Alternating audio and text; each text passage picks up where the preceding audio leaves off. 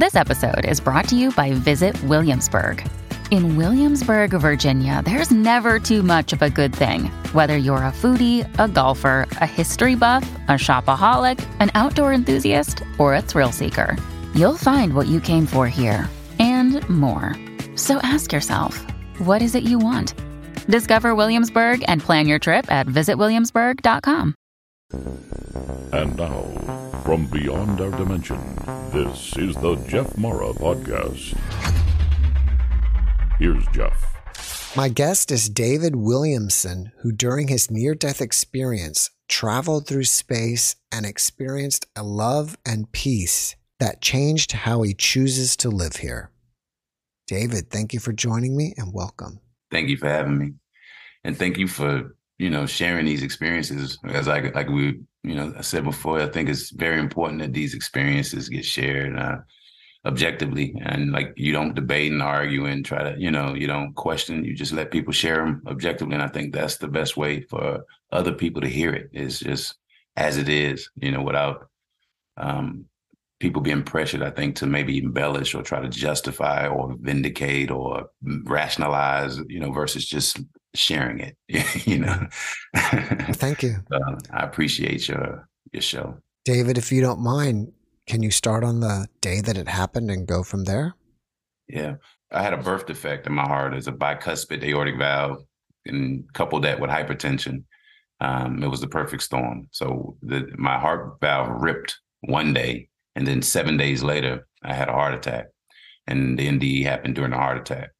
So um, um, I was leaving work, and I everything felt normal. I I was saying goodbye to people. I stepped off the curb, uh, saying goodbye to another guy, and and I felt it. My heart like rip. I felt something not acting. I felt it. The rip happened seven days prior, but I felt something. It wasn't beating properly. I wasn't. I got in my car and I went home um, I drove home because I called I called my um, my son's mother just to see if she what she thought. I still felt good, so I drove home. Um, and it's important to, to, to set it up this way because I, I, I died as I was entering the emergency room, and I learned about aspects of the emergency room as I was out of my body. So so when people say it's an hallucination, it's like, well, I wasn't in the room when I passed out.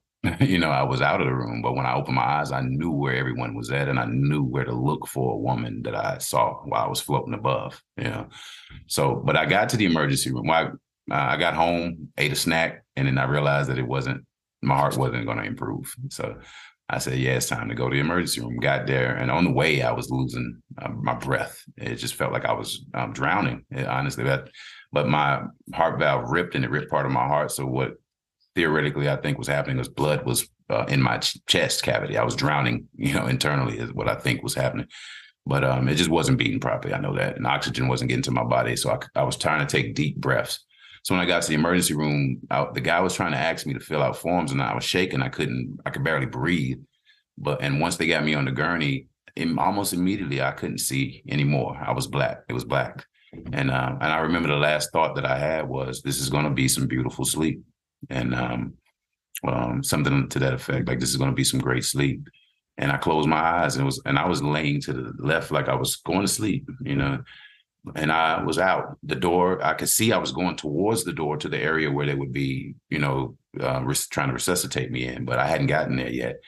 But um, so once I got through that door, I'm seeing all blackness, but where the people were is white dots, kind of like your background with the stars. It's just white dots, and um, and that's what I, I, could still. I was still aware that they were there because of those white dots. That was like I don't know, it was like pixelated, and um,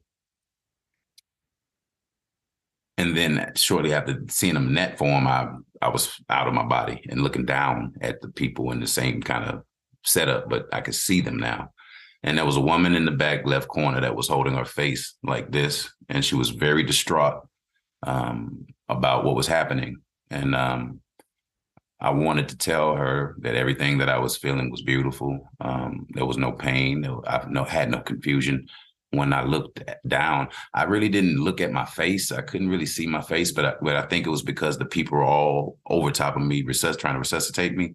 But I, I could see myself. Um, um, I the the there was like ideation, like I was thinking things, and um, I was thinking I used to be there. He's dead. Um, his mind, his body, and his ego is dead. Uh, and then it was like the next logical thing was in what am I? Um, the words kind of flooded in like soul, uh, light, energy, spirit, uh, awareness. It was just a flood of words. Um,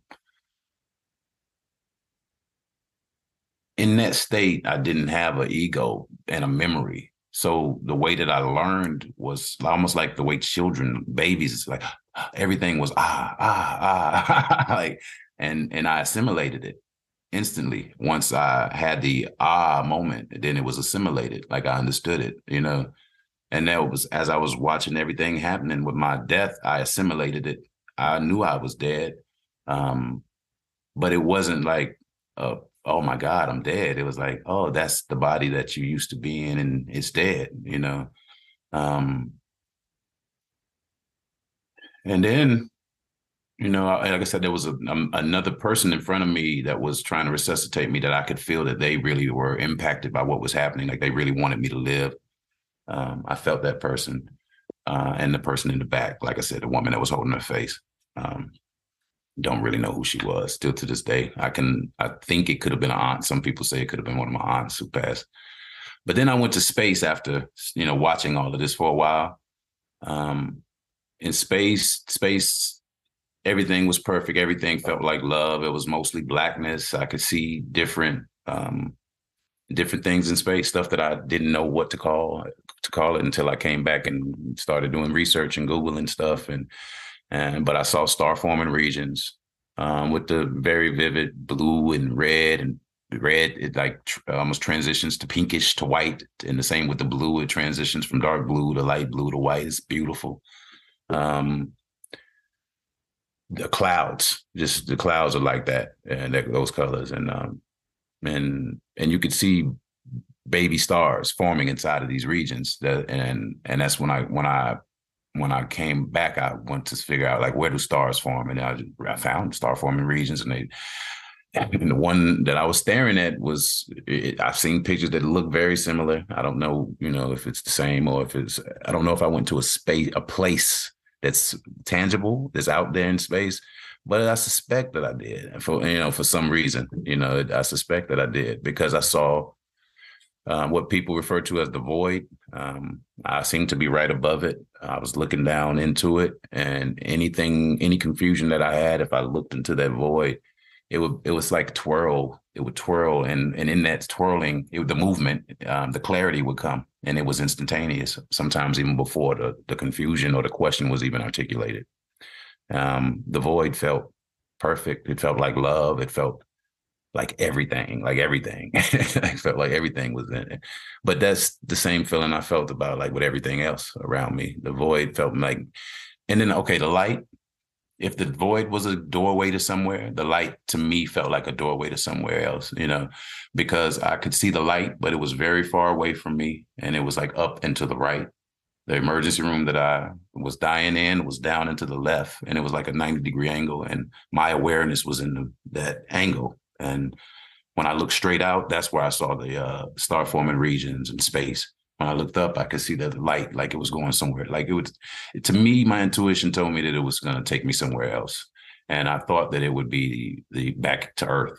You know, um, I thought that it would be uh, to integrate my experience and erase my memory and bring me back to Earth. That's what my thought was.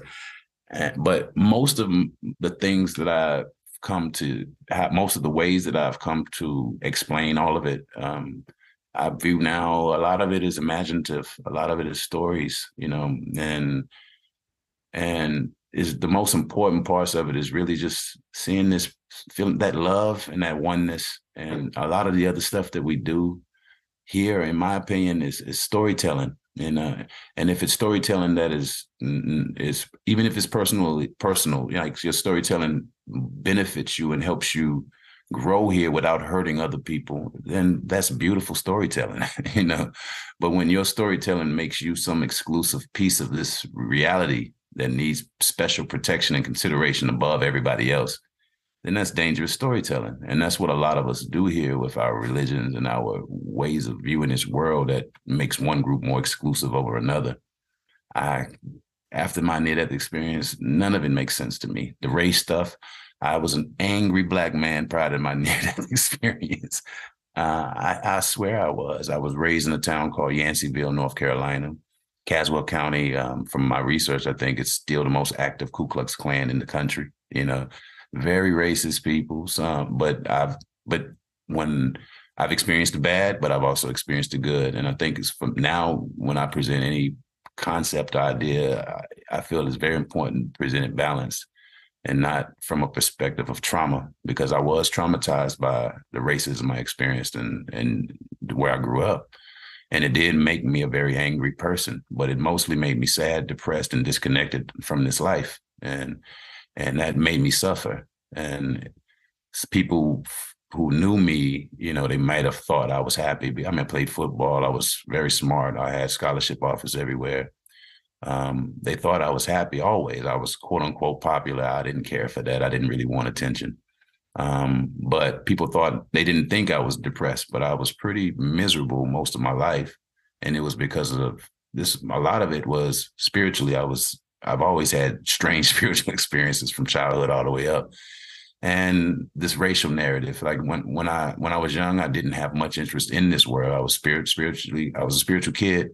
And then when I was convinced that this world was something for me to to engage in, I experienced so much hate and insanity that it just hurt me. I I, I, I don't know. I think that's the best way to explain it. And it made me pretty much hesitant to participate in life uh, for the rest of my life. You know, And it made me, like I said, depression, anger, um, led to hypertension that I didn't really treat. I didn't go to the doctor and get it, did anything dealt with. So that's what led to my heart, um, pretty much valve just exploding, ripping, you know. And and what it really amounts to is a, a broken heart. Like I was miserable here. I was terribly sad. Uh, people look at it as angry, but it's mostly just misery. so when they say the angry black man, I was miserable black man. And but once the um, I had this near death experience, um, I realized that I chose like identity is a choice. You know, the politic the politicization of identity is dangerous. You know, and that's what we're going through right now. But identity is a choice. Um, I chose once I saw, once I experienced trauma um, from racism, I chose to be an angry black man. You know, I chose rigidly to to to stay in that form, even when my reality contradicted that. You know, can, well, even when circumstances in my reality contradicted what I'd come to believe about it. You know, um, it's irrational to think that all white people are evil. But when you're traumatized, you can allow yourself to think that way and still experience white people who help you and open doors for you in the same time.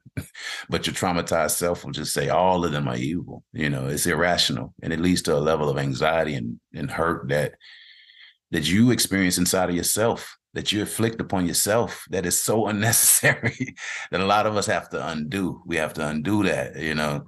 But um, but after the near-death experience, um, having memories of pre previous lives, uh, all of that stuff, you know, some of it makes people think you're crazy. I don't really care. I, I, know that this experience is not as simple as a lot of people think it is, and I know that it's not as um, it's not as um, organized and well thought out as some of the books, and you know, you know, seem to suggest it is either. This is a realm of infinite possibility, in my opinion, and and that's what my near death experience uh, seemed to convey to me is that you choose what you want here. I chose a very limited identity that had very limited out possibilities, you know, and it led to my death. And, and when I died and saw myself, I realized that my personality killed me. And when I came back here, I realized I didn't have to choose the same personality. and I'm not choosing it. I'm choosing to focus more on love here and what I want. And sometimes I have to remind myself that that's that's what I'm here to do is to focus on what I want and mostly love and the oneness of this experience. And and I see now like whatever it is that I was when I floated above myself and and and gained clarity, that's what I view everyone is. So when I see a person that is uh, not functioning in that perfect state, which that thing was, uh, I know that it's just their life story, the circumstances they were born in, pain, trauma, confusion, identity issues that are keeping them from expressing their perfection. So I still love them the same. I just seem to now feel their story when I feel it, see the dysfunction or see the, the the anxiety or the trauma. When I see it, I just I just have feel love for them because I know that that's the only thing that's keeping them from understanding that they're perfect is the trauma. You got to retell your story. You got to, you got to, because when I was out of my body, I realized that I, I did not experience any of that. The soul doesn't experience. We are these awarenesses. You can call it a soul. You can call it oh, I, uh, awareness, uh, attention. I like attention because it seems to be what we are is attention and we create everything with our attention and uh, whatever you focus on is what you create but um you can call it whatever you want to call it spirit whatever but it is perfect and it doesn't hold human pain and trauma. It doesn't have a, a bad back. It doesn't have a broken heart. It, it's perfect. It's energy. You know as a lot of your other uh, interviews have said. And um it's just energy and it's love. It feels mostly like love. I felt like love. And when i came back into this body i realized that i had never loved myself in the way that I felt loved there. I'd never even come close to it. And the only way for me to get back right or get on track or be functional here was to to finally see myself outside of the identity, rigid identities and stuff that I'd chosen before and see myself as whole, as whole, you know, and not traumatized and not influenced by the pattern of this world, which funny enough, when I came back, I saw a Bible verses that do not conform to the pattern of this world. And it made so much sense to me that I had done that and it had made me miserable. And and now I see that we're perfect, we're souls, we're energy. That's the pattern that we are to emulate, not emulate, not these man-made stories and the storytelling and the stuff that we do here, the hurt and, and the hurt that it causes. We see the hurt that these stories that we tell cause. We need to stop telling them there are no chosen people. There are no perfect people. There are no group of people that's any more important than any other. We all are perfect souls. And the only thing that keeps us from expressing that is trauma. And sometimes whole groups have trauma, and then they, it changes how they interact with everybody else on this planet, and it makes them tell stories about themselves that buttresses their their position, so that they never have to experience it again. It doesn't make anything that they're saying true. It makes it ideal for them in order for them not to hurt anymore. But but anything that we do to um, any adjustment that we make in this life to respond to trauma is respond is, is conforming to the pattern of this world. Because we're not trauma we're love you know? So when you conform to the pattern of trauma and pain and confusion and hurt you're conforming to the pattern of this world or things that are possible in this world because this world is not trauma pain. This, this world is beautiful. This world is love too. This world is mostly love you know it's, it's love is the canvas that this whole world is built upon. David, thank you for sharing your experience with us. When you were in the emergency room and then you went from there to space, was it like eh, one second you were here and one second you were there, or did you travel from there to space? Like, did you go through the roof of the building and go up, up, up, up, up and see the Earth, yeah. or was it the just first? The first when I was when I realized I was in space initially, it was instant. It was like I was watching them resuscitating me, and I kind of just looked up, and then I was in space, you know. And then I realized that if I looked down into the left, and if I focused my attention there, I was back in the emergency room watching them resuscitating me and watching the woman and still wanting to tell her that I was okay and everything was beautiful and you don't need to be feeling any kind of, you know, pain from me leaving here. I'm, this is beautiful, you know. But honestly, that is what I think anchored my attention to this planet. And they resuscitated me because my attention stayed here. And my and it, when you're wherever your attention is, that's what you create. I created the option. I created the opportunity to come back to this planet by keeping my attention on her and on this planet. And I, and I think that that's a lot of what these near death experiences. That's why they vary so much. Is where were your what was your attention in your life? You know, if your attention was monopolized your whole life by a very few artifacts of this human experience, most likely those artifacts are going to um, show up in your afterlife. And they're not going to show up in no, any kind of evil way. You know, they're probably going to, it's just, they're going to be there, you know. But, and if you have an affinity towards the thing, or if you're attached to it, good or bad way, if it's trauma or affinity, you know, either way it go, the attachment to that thing is what made it appear even beyond this life. So if you're still attached to it beyond this life and you see it beyond this life, most likely it's going to lead you back to have more experiences with it because that's what you want, because your attention is still on it even beyond the physical plane. But I don't necessarily believe that the differences in the experiences are um, I mean, I mean, some of the some of the things that I'm open to believing now, though, I mean, it doesn't. I mean, it's the range of possibility is infinite because the this experience is infinite. But I think with intention, our attention can be used to create an afterlife that we actually want, and not one that we pop into and uh, oh wow, what is this? You know. But I think because we live this life with very with not a lot of intention, we kind of just move through it you know, and we don't have a lot of, I don't, you know, I've not had the freedom to do everything that I've wanted to do in life, you know, so a, a lot of, the, a lot of the times we kind of, we don't, we move through this life within parameters, uh, limitations, which create, uh, limitations on your gaze on, on how you how you're able to see reality. If i've not been able to experience this reality up to a certain point then my perspective of it might be influenced by that you know that limitation. So i think that some people you talk to, they don't consider their personal biases when they speak about reality. And and when you when you when you don't consider that, you might have a very polarized perspective of something. And that polarized perspective of something is is uh, to me, it amounts to an increased amount of attention, an exaggerated amount of attention, even. And that attention is what amplifies the possibility of you experiencing that in the next life. But if you were to say here with very clear intention, this is what I want: love, abundance. I want I want my next experience to be this. Then you create that and not these these uh, apparitions from a previous experience that you really didn't congeal because you were just kind of willy-nilly living your life. You didn't really create anything. You didn't put anything tangible together, any concepts tangible together that you wanted to build upon in the next thing. But you have to assume that there's a next thing too. And a lot of us don't. I mean, we believe death is real. And my experience taught me that it's not. So now my imagination is is is forward thinking. It's like I'm thinking about outside of the body, what else, what do I want to do? You know, and I can begin to create that experience now, you know, with my intention and my attention and not being caught up in this world so much that I continue to accumulate trauma and confusion and identity issues, you know.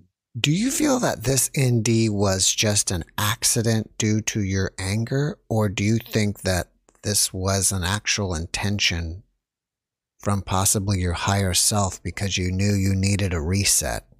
I was lost, totally lost in my own pain and my own um, um,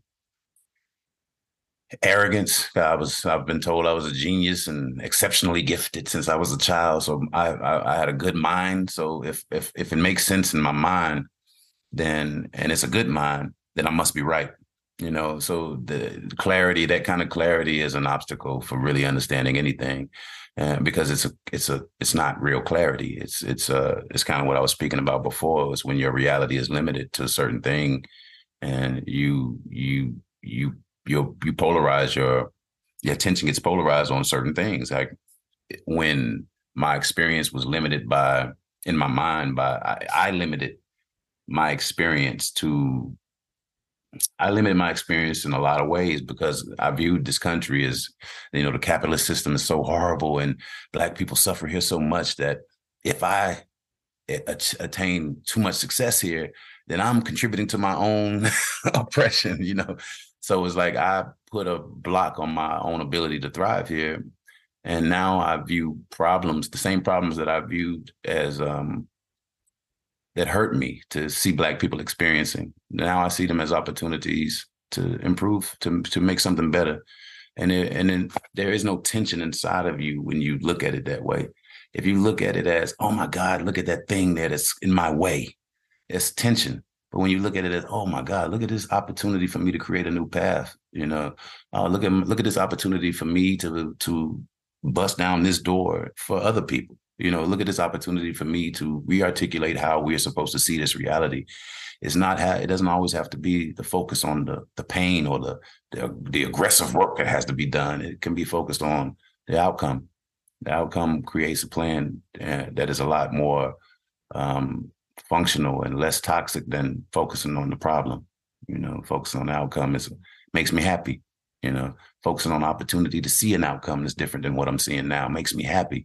But if I stay only in the in the nonsense and the pain, eh, and, you know, you, there's no happiness there. That's and that's where I stayed. I stayed focused on. I could describe black oppression in a thousand different ways, but I couldn't describe black freedom. It was nothing that I even imagined. I just wanted to fight. And when you want to, when you want freedom, you you think of something different. Fighting is not I don't know. I mean, fighting might be a part of the journey, but freedom is the focus, and that makes your heart swell with love, and you behave with a, in a different way when you focus on the outcome and not the fighting, and not the chaos and the confusion. There's always going to be order at some point. You know, at least that's where my mind is focused. I know that this place doesn't have to have an Armageddon, doesn't have to have a cycle where it ends but because we've written these stories for thousands and thousands of years and human beings at, at any at every at the at any we can be convinced in any solar or any cycle of space that this is supposed to be the end our attention can focus it our attention uh, there's only four or five companies that control our attention at this point you know? So it's like our attention can be focused on anything and we can magnify or increase the possibility of anything happening with our attention. That's what i've come to believe about our attention. And I think that it's time for us to stop lending our attention to these four or five companies so freely because they're they're the ones that are predicting doom and gloom. The people that you speak to every day are planning their trips next year to to to uh, down in Florida, you know, down to the Disney World. They're planning, they're building a garden. They're talking about next next year's harvest. They're not planning doom and gloom. But if we've listened to the media and all of those lies that they tell about everything and the exaggerations and the misrepresentation misrepresentations of what's happening, even in space, you know, they're they're gonna make you believe that this world is headed towards something that we can control, whether or not it does. You know, we are our attention is being held captive, and we can shake it free. We can create the reality that we want, and that's what I know. Have you ever spoken to any of the staff from the hospital afterwards? You know, I've planned to, and I've never, I've not gone back there. I've not gone back there, and I, I don't even know. I was told that the hospital closed down. You know, but I, I should. I even haven't even.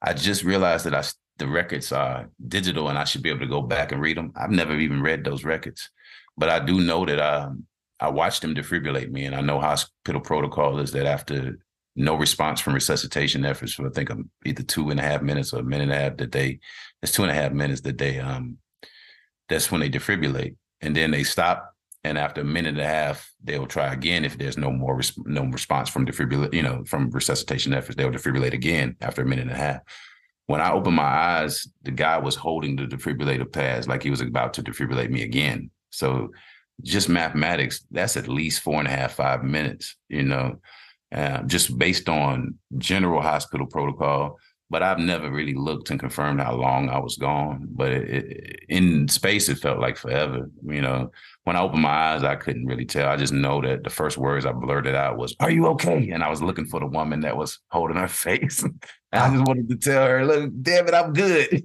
Are you okay?" And then there was the other doctor that, or the other person that was resuscitating me. I asked him, "Are you okay?" And then he cut me off. He said, "No, no, no. Are you okay?" and somebody from the right side said, "You didn't feel that?" And I said, "Feel what?" And I looked down. I saw the defibrillator pads that I had saw when you know when I was up there, but my mind was catching up, you know. And then when I saw the defibrillator pads, I remember seeing them from up there, and I was like, oh, I was dead, for real. I really was dead. yeah, it was amazing. And it's the most amazing experience that I've had in this life. Honestly, it was beautiful. When you were in space and you said you were looking down into the void, do you mean like you were looking down into a black hole? That's what it appears to me. That's honestly what it appears to me. The the the void, the, the way the void is described, and how that section of space was different than the rest of space. It seemed like a black hole because space was black, but that void area was much blacker than than space, you know. And um, and I might have emerged from it to be honest, because there was a moment where I was in a blackness that was so black and that it was enveloping me like velvet almost, and I could feel it. Uh, it's like I could feel it, but it was alive and it was communicating and it was love, the same way that people describe the light being love, you know.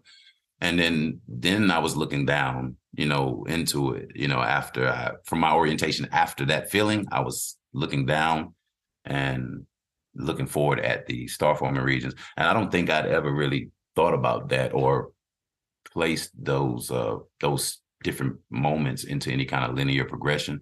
But it there was a moment where the blackness was different and I was in it and it felt almost um just all around me. Like it was um like velvet. it felt beautiful. It didn't feel like anything threatening. It felt like love. But um and then after that, the I looked down at the black hole. I was looking down at the void. What I, I always called it the void until I came back and started being able to put names on everything else that I saw. And once I was able to put names on the star forming region, the asteroid that I saw, because um, they said that the, the, the big rocks in space that appear red when they're far away. Um, I saw big red rock um, that I intentionally went to because I stared at it and was like, "What is it?" Like I, in my mind, it was a question, and instantly um, the the distance between me and that red rock telescopically disappeared. And uh, it was like i was on the other side of it looking back and i understood what it was. But i didn't know in my when i came back to call it an asteroid i just knew that it was you know i just understood i understood. And i think that the understanding that you have in that state or outside of the body is is enough. It's not a it's not a lot of words that i can use to describe it. It's just that you i was aware of what it was once i passed it you know, once my awareness went past it and went back. Um, it seemed like, and this is what I would probably intend, you know, it seemed like space was limitless and I was uh, about to just start traveling because I was just moving from one point to the next, trying to understand things is what it felt like. But it wasn't a, a ego mind. It wasn't a, I want to know this. I want to know this. It was like, it was truly like a child, truly like a child, like ah, ah, everything was ah. And once I got the understanding of it, it was, I knew it, you know, it was um, instant. It wasn't, uh, and I didn't have a human memory to re- compare these. Oh, when I studied this in class and science, I, there was no memory there at all. To, I didn't remember being a human being at all when I was in space. And I just wanted to travel space. I think that's really all I was going to do. I mean, that's what I was doing when I resuscitated. When I was resuscitated, I was just still moving forward, just looking at everything and trying to move forward and learn uh, what, what was where I was at and what the possibilities were. I wanted to. I wanted to learn. I could. I wanted to learn how to tell this woman that I was okay. Like that. That was something that I really if there was anything that I could call disappointing about the experience, it was that I couldn't tell her that I was okay, you know. But other than that, everything was amazing and it felt like a beautiful, vast opportunity, you know. And I'm not gonna change that. My I'm gonna that's I'm gonna I might add beauty to that, but that's the foundation of what I want next, you know, is a vast opportunity to just experience this all, you know. How have your family and friends commented on how you became such a changed person. You know, the funny thing about social uh, circumstances is that no one sees you. Everybody sees you as the same asshole you were 20 years ago. You're never going to change to them, you know, but it might be a moment where they say, oh,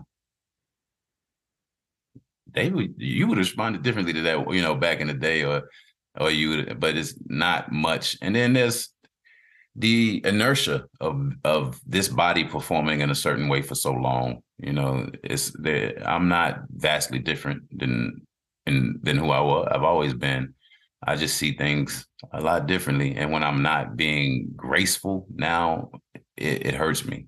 And I, I usually stop and say, I'm sorry, or I, I could have done that differently. I said that differently because it bothers me to hurt people much more now than it has ever in the past. In the past, I didn't mind being people considering me an asshole. it just didn't bother me so much. But now I, I would prefer, I would prefer to not hurt anyone. You know, even in a casual kind of you know way. No, I don't want to hurt people. Immediately after your NDE, was all that anger gone or did it take a while to process it and did it slowly disappear it slowly i was deeply depressed and still angry for worse than before for three and a half years and it took about three years after my near death experience to even hear the word the words near death experience i didn't know how to integrate it i didn't know how to talk about it i didn't know where to look for other people who've had the same experience and I don't know why that was, considering that I was deeply spiritual and I had 4,000 books in my garage. you know, I've spent my whole life trying to understand spiritual stuff. But after my near death experience, I was clueless as to where to look to find answers for what had happened to me. So I was not really functional at all. I, I didn't know, I didn't think, I didn't want to participate in this. I thought it was ugly. Um, I experienced something that was so beautiful and then I came back here and this was just ugly to me. You know, I couldn't see, I couldn't see the beauty, you know. It took three and a half years, I think, for me to start sharing my near death experience, start sharing what happened to me with people on Clubhouse, is where I think I started at. And um, and then there was this amazing woman named Zenith Rose who came up with this uh um this system called um linguistic resonance because one of the first things that I said when I came out of my near death experience is that um, I want to just share what happened to me.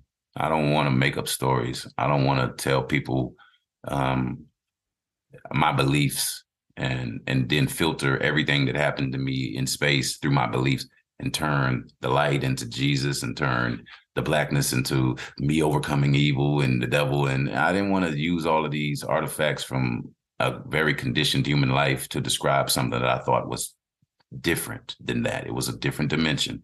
I didn't have to impose my human conditioning on that. I wanted to share it as truthfully and uh, you know objectively as possible. And Zenith Rose um, came up with a concept called linguistic resonance, which looks at the the numerological value of number of words and helps you really just to explain what explain yourself in a in a much more profound way. It helps you see when what you're saying doesn't even fit what you felt. It helps you see when what you're saying is storytelling and not an authentic expression of what you actually saw. And um, and it helps you put together concepts because similar concepts or words that resonate together have the same numerological value, and um, and you can start having conversations or or uh, trying to understand topics or experiences through that through that uh, the way that she queries you. And um and checks on the values of the numbers of the words that you are using repeatedly to describe describe what you're going through. That's helped me. So for me um um i've always i was just deeply depressed after the experience. And um once i learned what it was i just wanted to explain it and and authentically always, and never just push my beliefs on people. I mean, I know that some of what I've say may amount to beliefs after having that experience, but uh, to me, I can change whatever makes sense, whatever is true on this planet is what my mind is going to pursue. You know, my soul, I think, knows it, but I'm not here to prove that I'm right about everything. I'm here to try to understand this experience, and and if there's some any anything that I've understood in it that could help anybody else, I want to share it. That's that's it. And that mm-hmm. was those are some words that came that I was that were stuck in my head after I came back with a, a deep sense of responsibility for humanity, um, love, uh, hope, um, those are those are the words that just stuck in me when I when I was even during the depression. Like I kept those words resonated in me. You mentioned that you've had past lives. Can you remember any of those?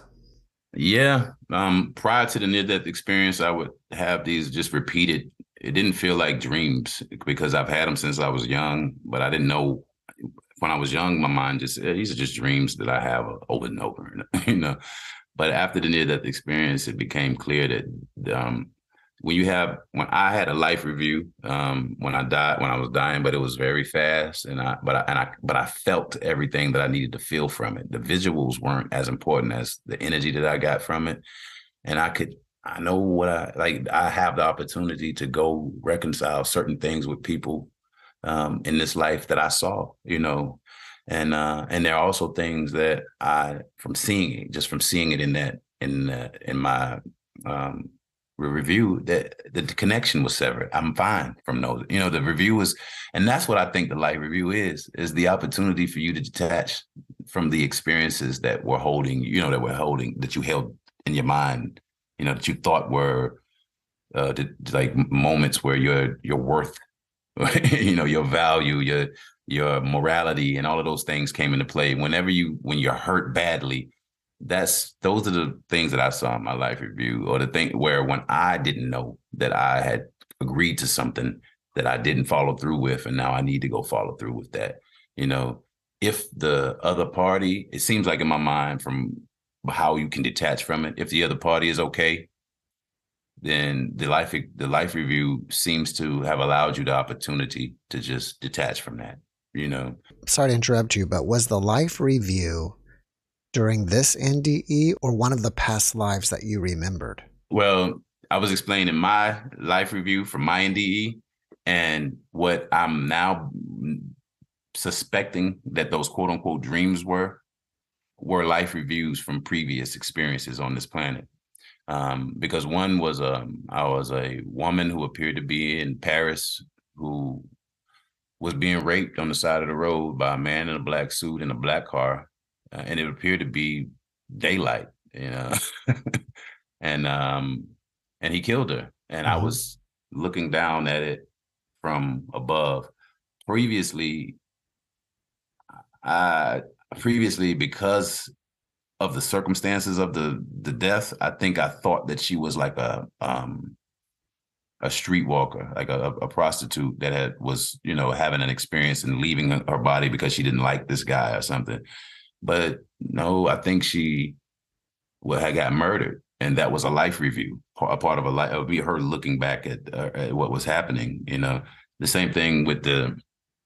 Um, I was a the memory is, well, the memory with her was like I said, it's just her being raped, and then me being above, looking down at her being raped, and I could before looking before um being above her, looking down, I could see legs and everything. I could see everything. I was there, and then I wasn't. I was above, looking down, and uh, and the yeah, it, the memory of her is very vague, but I just remember she just seemed to be beautiful and very spiritual. You know, um,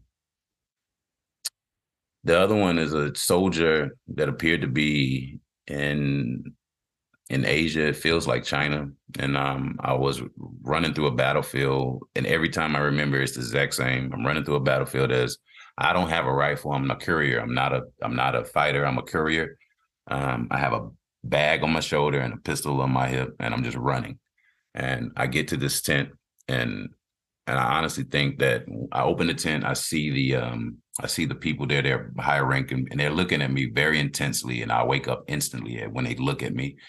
But I'm from uh, the same. If I took that memory from the same perspective as I'm taking the other one, it seemed like a life. It could be a life review from that previous ex- that experience from that life. Uh, because it seems that either at that moment I was killed, or if it's a memory or a dream or whatever, I wake up every time in the same spot. You know, uh him at me opening the tent with the message, and those guys looking at me, and it, it shakes me out of that state. So during your yeah. life reviews, is it more watching it or is it more re experiencing it? Like it's a life relive instead of a review? I think it's both because for me, I could see, I could actually see things, but the, it's the same kind of way that the void, the images were flickering. It's nothing tangible that you're seeing in the void. There was nothing when I think when I try to um re you know just see again what was happening there was nothing tangible that I was seeing in the void. It was just kind of twirls, but the answers were in the twirls. And if I, I don't know, I don't think that there was any images, but there was the, the twirls changed and they changed colors, so I could there there were answers in those twirls. But um, I'm sorry, I lost your question. I'm still I'm. What I was asking was, is the life review more watching it? Okay. As a third person, or is it more reliving it? I think a it's first person. It's even it's both an an additional an, an additional awareness of how third parties felt. Um, like you might be aware of how somebody really really felt about something you've done, like almost like you're them, you know. So so that's the so it's like yeah, it's, it's yes to those two things, but that additional thing you seem to be aware of how they felt too, you know, how other parties felt too. When you are re-experiencing it, do you think you're doing it from a different perspective? Like, oh, okay, now I understand what was happening. Yeah, I think that's the opportunity that you're being presented with. And I still think that you you could miss that. You could miss the the especially if you come back from the experience, you could miss you could miss that. It's not if you see those things and you are and you are resuscitated and you come back and you remember those things, the opportunity to reconcile is vast, even if the reconciliation only has to occur inside of you. But if you don't get the point of what you saw and why you saw it and the things you felt in that mo- in those moments, the opportunity is lost. I think, but it still comes. I mean, there's no there's no reason in, in my mind under any circumstance to predict or prognosticate anything negative, you know, or to uh, imagine that something is lost and lost forever. You know what I'm saying? So, so even if you didn't get out of that, I mean, it's still your story, and it's going to emerge again at some point in your life. It's your story, you know. Uh, and I, so I think that the tendency that we have, because I, um, to to really align ourselves with the uh, prevailing thought of this system, you know, is, is, that there's some end that has to come versus it being a cycle that just switches, you know, or or or a, uh, or a, a, state of this uh, a season even a season of this system changing. Like we seem to think that every time a season in this system changes, that every human being has to die, or or the bulk of them does.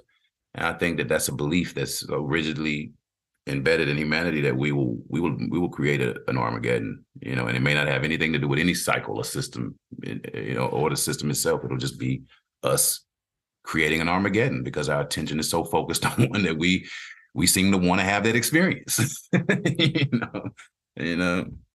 There we was don't have to think about that stuff. I swear, man. We, this is this is our experience. Everything here is a suggestion. It's a story. If there is a message for humanity from your NDE, what do you think it would be?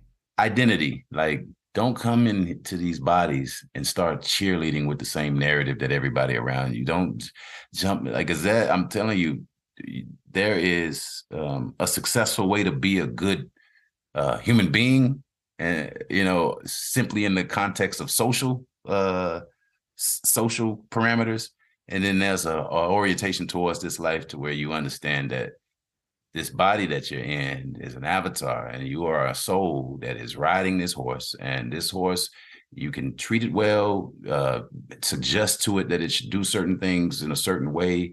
It's susceptible to all types of suggestions. It's it's open to uh, experience period. And it's going to enjoy things. The senses are here the, the eyes the, the, the mouth the we're going to experience and it's going to be beautiful but we have to understand that we're not just a body mind ego and that there's some parts of this experience that you just have to you know just you have to focus on what you want and just and focus that there and the identity parts like coming here and saying i'm i'm a ku klux klan member or coming here and saying that i'm a, a angry black man it, it that immediately telescopes your experience to much smaller. You your your whole the box that you live in by choosing those types of limited identities is it, it makes the experience here so much more limited and um, you you won't really be able to quote unquote be, uh, see enlightenment if that's even a concept because I don't really care about any of these words anymore.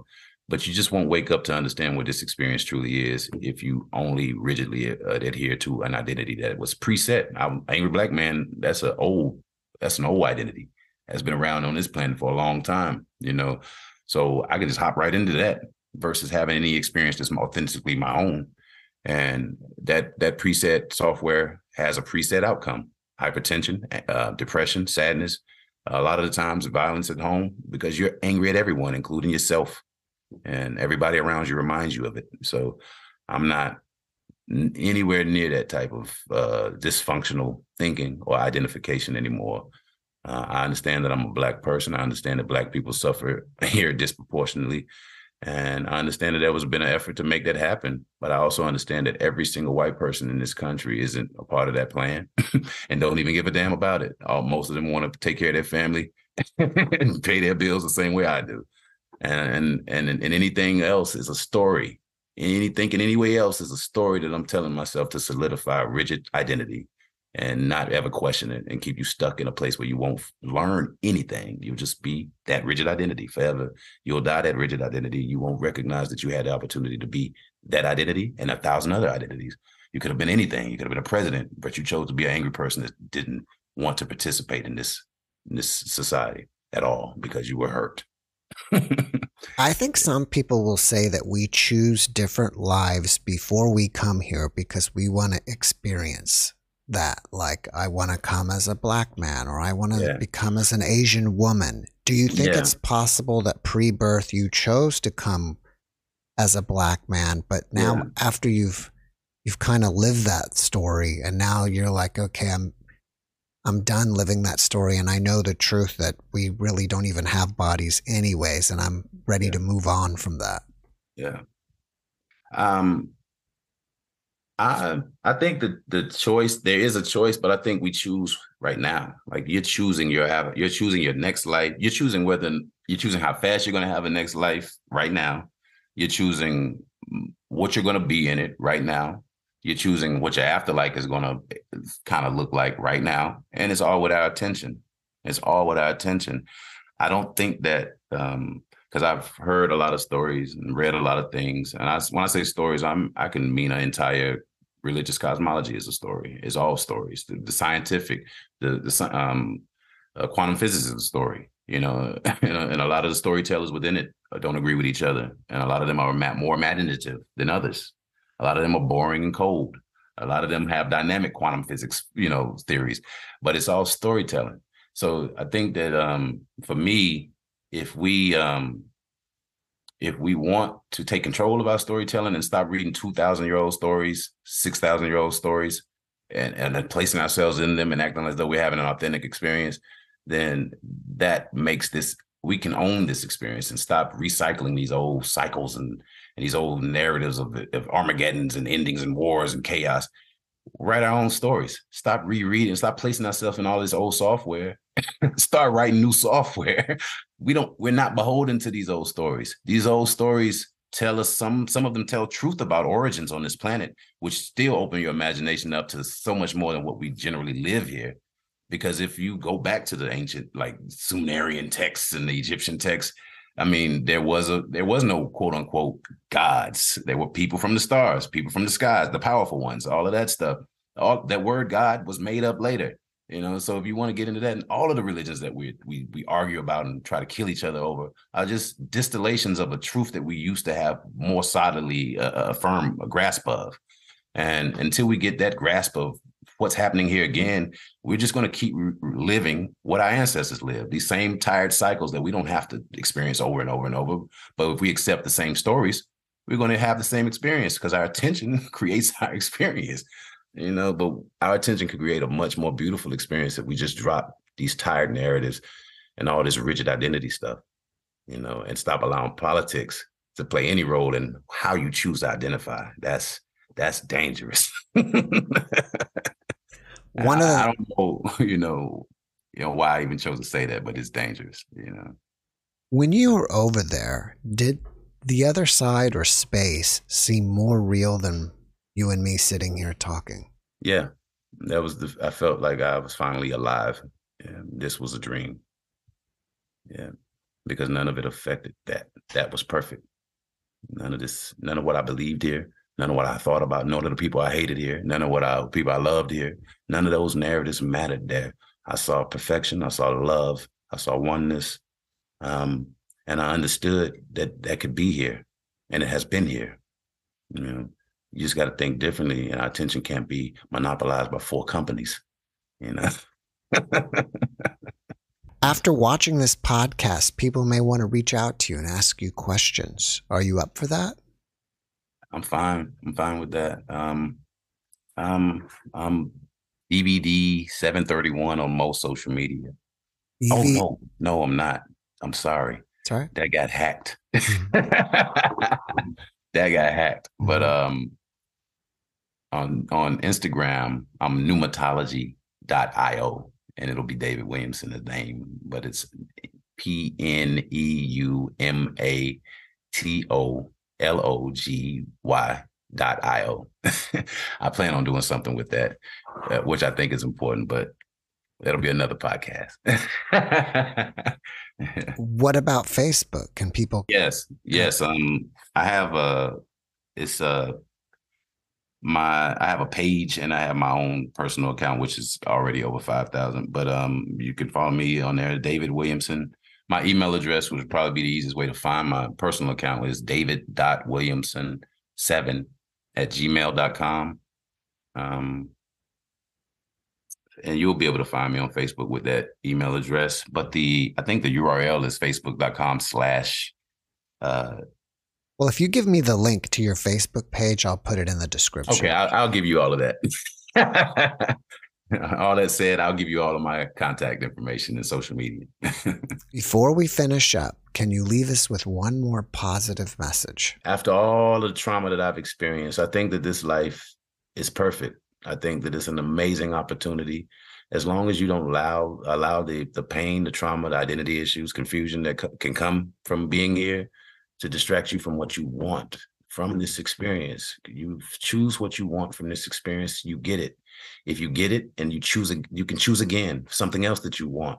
That's the opportunity that you have here is to create a reality that you want, not to come here and to plug yourself into tired old philosophies and software that are going to keep you keep this place the exact same way that it is and it's a state that we can agree that isn't as peaceful as it could be on even on the exterior you know deeply looking deeper at it sometimes i think it's perfect still. It's working the way that it's supposed to work you know but we just have to wake up so that it looks better and feels better to everyone you know?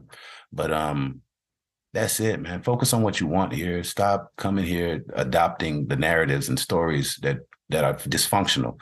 If there are beautiful narratives and stories that your ancestors have given you that help sustain the beauty of who you are keep those. If there's something that you've been taught that separates you from everyone else or that makes you exclusive from than everyone else, that's not something that's useful in this life. This life is this this this oneness. That's all that there is. And until we can accept that or understand that internally, our reality externally is going to be one of boundaries and separation and wars and division and nonsense. But we're just one people on this planet. Thank you for that message. And thank you again, David, for being my guest. Thank you for having me again. I appreciate it. Thanks for watching the Jeff Mara podcast. I really appreciate you. Another way to show support is through YouTube memberships. And if you do, there are loyalty badges and other perks depending on your level of membership. All you need to do is click the join button underneath the video to find out more. Thank you for your support.